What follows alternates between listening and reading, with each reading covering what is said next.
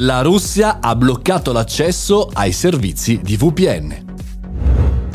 Buongiorno e bentornati al caffettino, sono Mario Moroni e anche oggi qui davanti alla macchinetta del caffè virtuale parliamo di attualità, parliamo delle news, parliamo di aggiornamenti legati al nostro mondo, marketing, business e chiaramente anche innovazione tecnologica. Oggi parliamo di Russia, che è un paese che abbiamo già in qualche maniera citato, descritto eh, nelle puntate precedenti, viene a dire così, direi negli anni precedenti, per il suo modo di gestire internet. È una similitudine che ha con la Cina e altri paesi per esempio nel rallentare alcuni social. E Twitter lo sta sperimentando alcune volte quando arrivano le elezioni, casualmente quei social rallentano del 40 del 50% nel paese, rendendo chiaramente quasi totalmente inutile la navigazione, eccetera, eccetera. Oggi si parla, in vista delle elezioni parlamentari, si parla di un spegnimento dei, non tutti, eh, dei più diffusi però servizi di VPN. L'agenzia russa ha in qualche maniera risposto alle critiche dicendo che insomma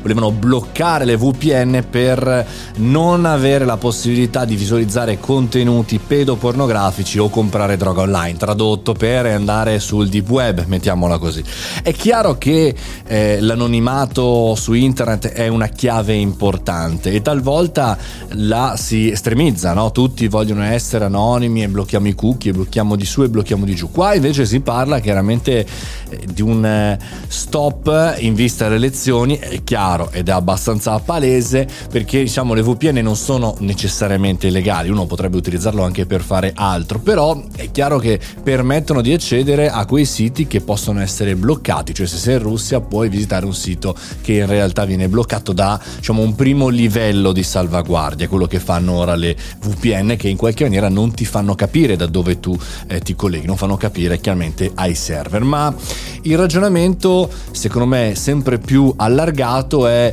un'ulteriore conferma di quello che sta diventando internet, l'abbiamo detto anche in diverse occasioni, non è più una unica rete globale, mondiale, fatta di contenuti, fatta di utenti in un unico eh, villaggio globale, ma diventa le internet, la internet europea, la internet russa, la internet americana, l'internet cinese,